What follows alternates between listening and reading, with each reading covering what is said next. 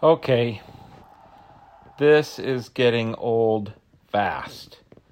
Whether or not you get your energy from being with people or being in your alone in your space, I bet you two are over the initial adrenaline of the challenge of sheltering in place and only going out when you have to and limiting your any exposure I'm so thankful we are flattening the curve and for the stories of people recovering from COVID 19, especially those who, after being on a respirator for sometimes over a week, recover. I'm thankful they had a respirator to save their lives because we flattened the curve.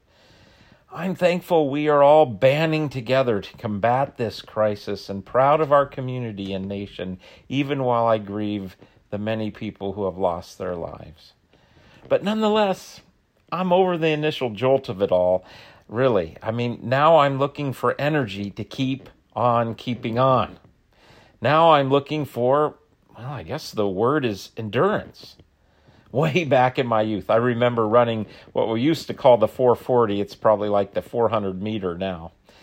Not a marathon and not really a sprint. It's kind of like right in the middle sprint at the beginning quarter and then get into a groove for the next half and then sprint in the or when you come around the final turn.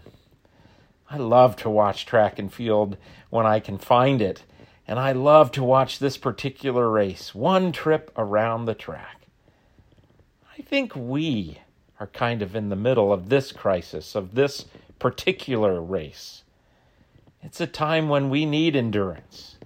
We can't slack off, but at the same time, we have to pace ourselves.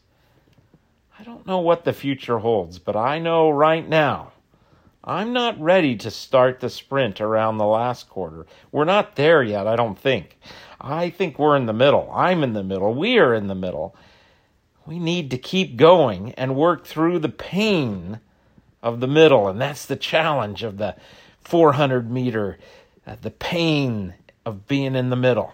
You can't coast, but you got to keep going. You got to just have that right pace. And you know, sometimes it's in the middle where the race is won. The Apostle Paul says something really interesting in Romans 5. He says, Therefore, since we are justified by faith, made righteous by faith, we have peace with God through our Lord Jesus Christ through whom we've obtained access to this grace in which we stand. And we boast in our hope of sharing in the glory of God.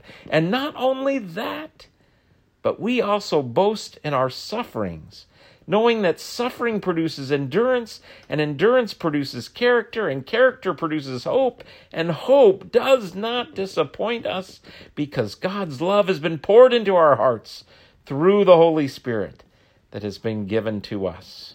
Whoa, what a passage. And there's the word, right in the middle of the passage endurance. Right where we need it, right now, in the middle.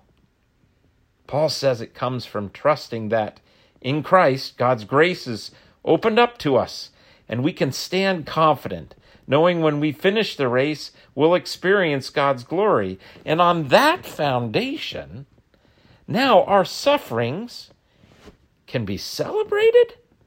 What? Well, we don't boast in sufferings for suffering's sake.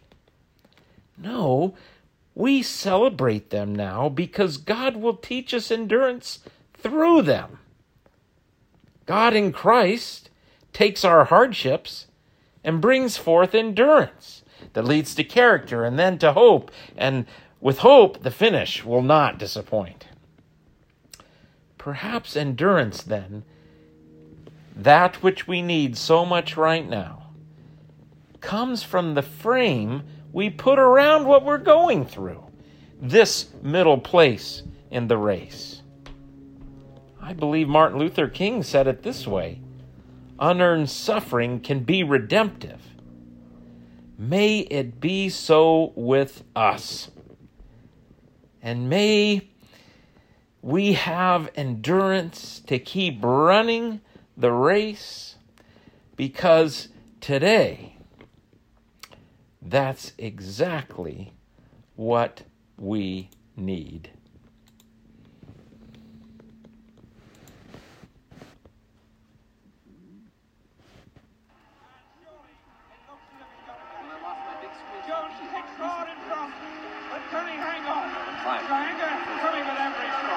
You do lose your sunglasses, And the African is going to steal this race in the last 80 meters. But Jones coming back.